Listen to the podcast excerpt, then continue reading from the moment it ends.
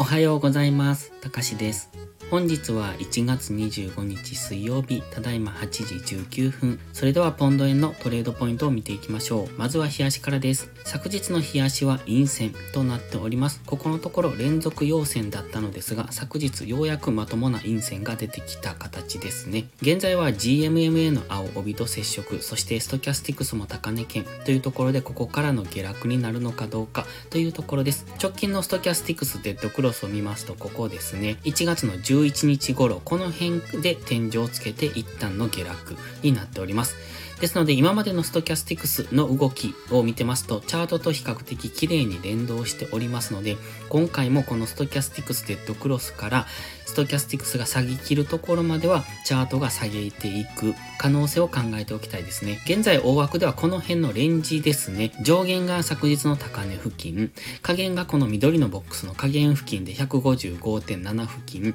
というところでの大枠なレンジ、ざっくりとですがそんな感じに見えてきます。ただし直近金の上昇を見てますと、ローソク足を見ていても分かりますが、強く上昇してきているのが分かりますので、ここで再び大きく下落していくのかどうかっていうのは、今はまだもう少し分からない状態ですね。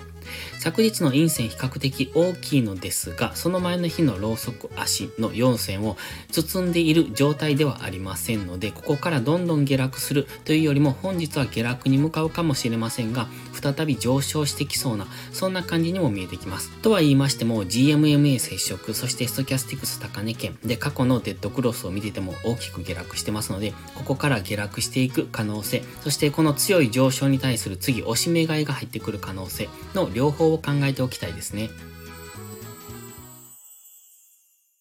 ではよじかん足です。よじかん足では現在エリオット波動をイメージしております。緑のエリオット波動のさん波の中に、さらに黄色のエリオット波動のさん波が進行中と考えております。今はよじかん足の ジーエムエムエー の青帯で昨日サポートされて、ここから上昇できるのかどうかというところです。ストキャスティクスは安値圏からゴールデンクロス、過去のゴールデンクロスを見ていても、ここから上昇する可能性はあるんですが、ちょうど現在地の直上には日足の ジーエムエムエー がありますので、今はよじかん足の ジーエムエムエー と日足の ジーエムエムエー で挟まれた間でのレンジというのを想定しておくのがいいかもしれません。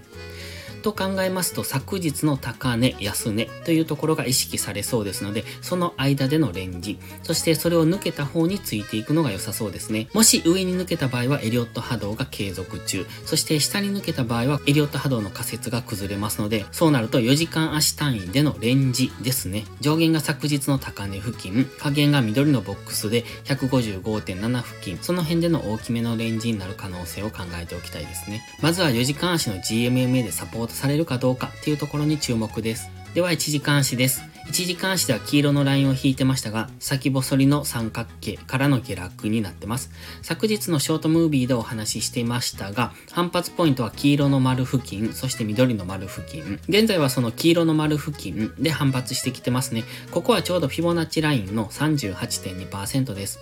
これはいちがつじゅうくにちの安値からいちがつにじゅうよっかの高値に引いたフィボナッチリトレースメントの さんじゅうはちてんにパーセント、 このオレンジのラインですね。この辺付近で今は反発してきてますが、いちじかん足の ジーエムエムエー の青帯の下に潜り込んできてますので、ちょっとここが分かりにくいところですね。もしかするとこのままレンジになる可能性もありますので、 ジーエムエムエー がこのまま横ばいになる可能性、現在は収束してますので上抜け下抜けがしやすくなってます。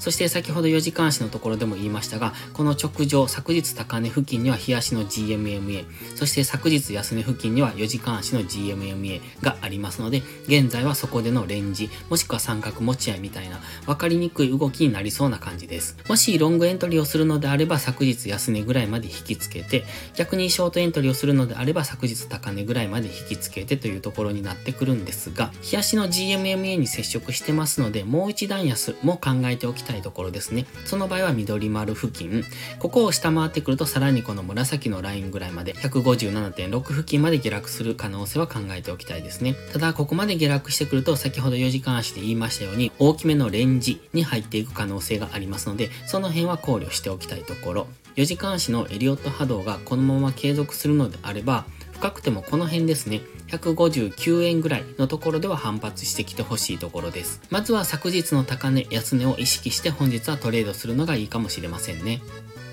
それでは本日は以上です。この動画が分かりやすいと思ったら応援をお願いします。皆さんの応援がより多くの初心者の方へこの動画をお届けすることにつながります。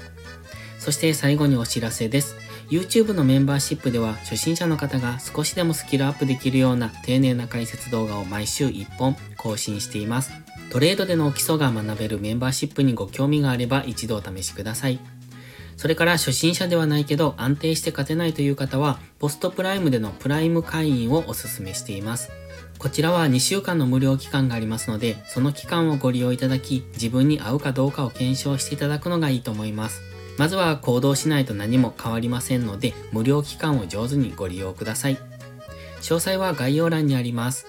また iPhone や iPad の YouTube アプリにはメンバーシップボタンが表示されない場合がありますので、Safari などのブラウザーから YouTube にログインしてからお申し込みをお願いします。